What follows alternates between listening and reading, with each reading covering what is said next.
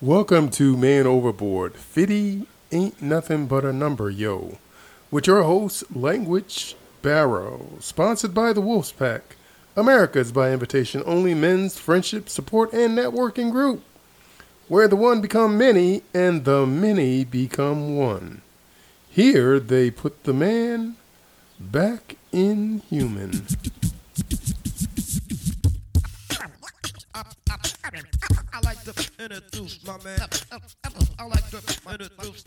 Hello, my brothers and sisters. Welcome to the latest episode of Man Overboard 50 Ain't Nothing But a Number. Yo. As to the way this thing works is we have a format to the show.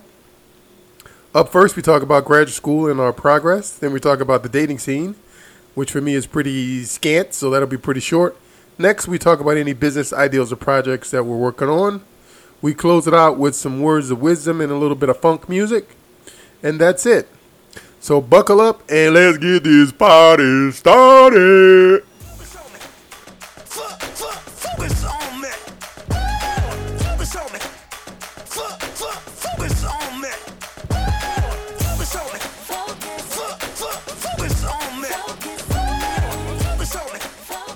Hello, everyone. Welcome to the latest episode of Man Overboard 50. Ain't nothing but a number, yo, with your host, Language Pearl. As typical with the format of the show, we start off with graduate school. As I mentioned in my previous podcast, ladies and gentlemen, I had completed my accounting course, and so next up in the program would be finance. Typically, the way this program works is you have a week off between courses. So you finish one course, you have a week to kind of regroup, and then the next course starts. But because we're around a Christmas holiday, there's actually a month off. Woo! What to do with a month? Uh, nothing. So, uh, so that's where we are with graduate school. I was uh, in the in the interim reading a book on finance, the basic for finance, uh, or fools for finance, financing fools, and uh, but I haven't been as diligent. But I need to get back to that just so I have a basic understanding of what I'm getting involved in before the course starts. Uh, the three courses, finance, accounting, and economics, are the three courses that they offer basic or buffer courses uh, if you don't have any experience with those courses prior to enrolling in the classes uh, to ensure that um, that you don't get in the course and you're over your head. I was scheduled to take the basic accounting course, but I actually decided I was just going to take the course and see what happens. And I had made it through rather successfully, so I'm assuming I'm going to use the same strategy for economics and finance, where I'll just take the courses and then read like the Dickens or the devil to catch up and uh, be aware of any tests or cruises. And if there's any extra credit, I'm on it like white on rice. yeah, I don't know where that comes from. That's back in the back in my hood days. So that's going to conclude the, this week's information for graduate school. Um, next up, travel to Colombia. Uh, I think I mentioned during the previous podcast that I was trying to schedule my Airbnb reservations for Barranquilla, Colombia. Uh, they have a carnival which is second only to Brazil in the world for festivities and attendance. That uh, carnival begins on February 25th and ends on March 1st. So I've had my reservations confirmed and my hotel set. Now I need to book my internal flight from Medellin to Barranquilla and my return flight from Barranquilla to Medellin. I mentioned I was thinking about taking a bus, but after much consideration, I think that 12 hours on the bus might be a little too much time on the bus, uh, especially when the flight is one to two hours. So that bus ride from Barranquilla to Medellin has been put in the El Dumperino, and we're going to schedule a flight for that. Next, dating. Oh, uh, cue more crickets. No.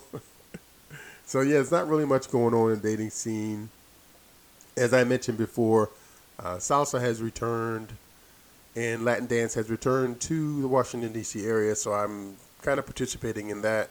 But with the um, with the I guess explosion of the Omicron and some of the other variants um, from COVID nineteen, we are seeing some slowdown in uh, social, large social activities uh, sponsored throughout the DMV or the DC, Maryland, and Virginia area. So we'll have to just kind of continue to play that by ear and uh, see what happens.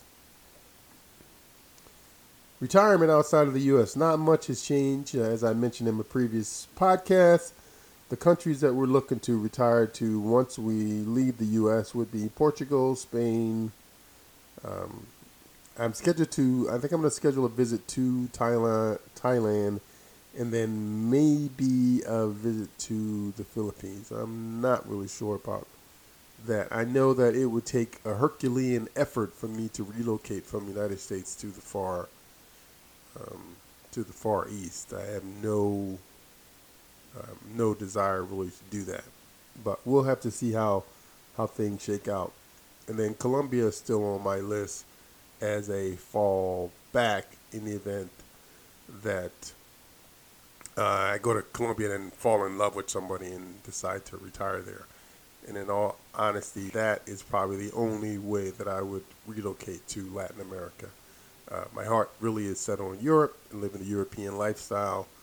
Uh, my whole life, I always thought I was a person that fell from the stars and landed on Earth, but it turns out that I just may be European. So we'll have to see how that goes. And I think that's it. We're going to be short and sweet this week. There's not a lot going on. It's the Christmas holiday. Um, my daughter is with me. My ex-wife uh, and our partner, they're they've taken a Christmas holiday, so my daughter is with me for the next three weeks.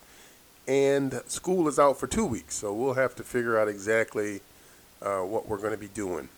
I also want to talk briefly about some volunteer work that I've uh, done recently, and I like to say how I saved America. So I got a notification from DC Cares or DC and Services uh, about an upcoming volunteer event where we actually made in-home COVID-19 kits that are distributed at libraries and, um, and a lot of public buildings where you can actually go and get the kit. Uh, you can either take it home and inside the kit there's a swab, there's a tube where you put the sample, there's a return envelope, and there's actually a uh, plastic envelope where you can seal it. So you can actually do all of this. You can go pick it up for free, take it home, do the test, stick it in the mail, and then get your results back. Or you can uh, actually do it on site. So you can pick it up from wherever it is. You can uh, do your sample test, seal it up, and then drop it off at the, the collection site, and they'll actually send your results to you free of charge. I was just amazed. I guess this is one of the great things about America is uh, the infrastructure that can be put in place to help people uh, in need. And this doesn't always work out right. There's a lot of times there's mismanagement and waste, and I'm sure there's some mismanagement and waste involved in this process. But I was very happy to be a part of this uh, this volunteer project where uh, we're making it easy for people to be tested for COVID 19 excuse me, and then uh, once they get the the test results back, seek the appropriate care. So that's uh, that's it in a nutshell. That's how I saved America. That's it for this show. We hope to catch you on the next episode. Until then, it's typical with the closing of a podcast. I like to leave you with a little words of wisdom, and it goes a little something like this. This is one of my haikus in the 575 format entitled Holiday Seasons. Holidays happen. Joy and sorrow lingers on. Monday, back to work.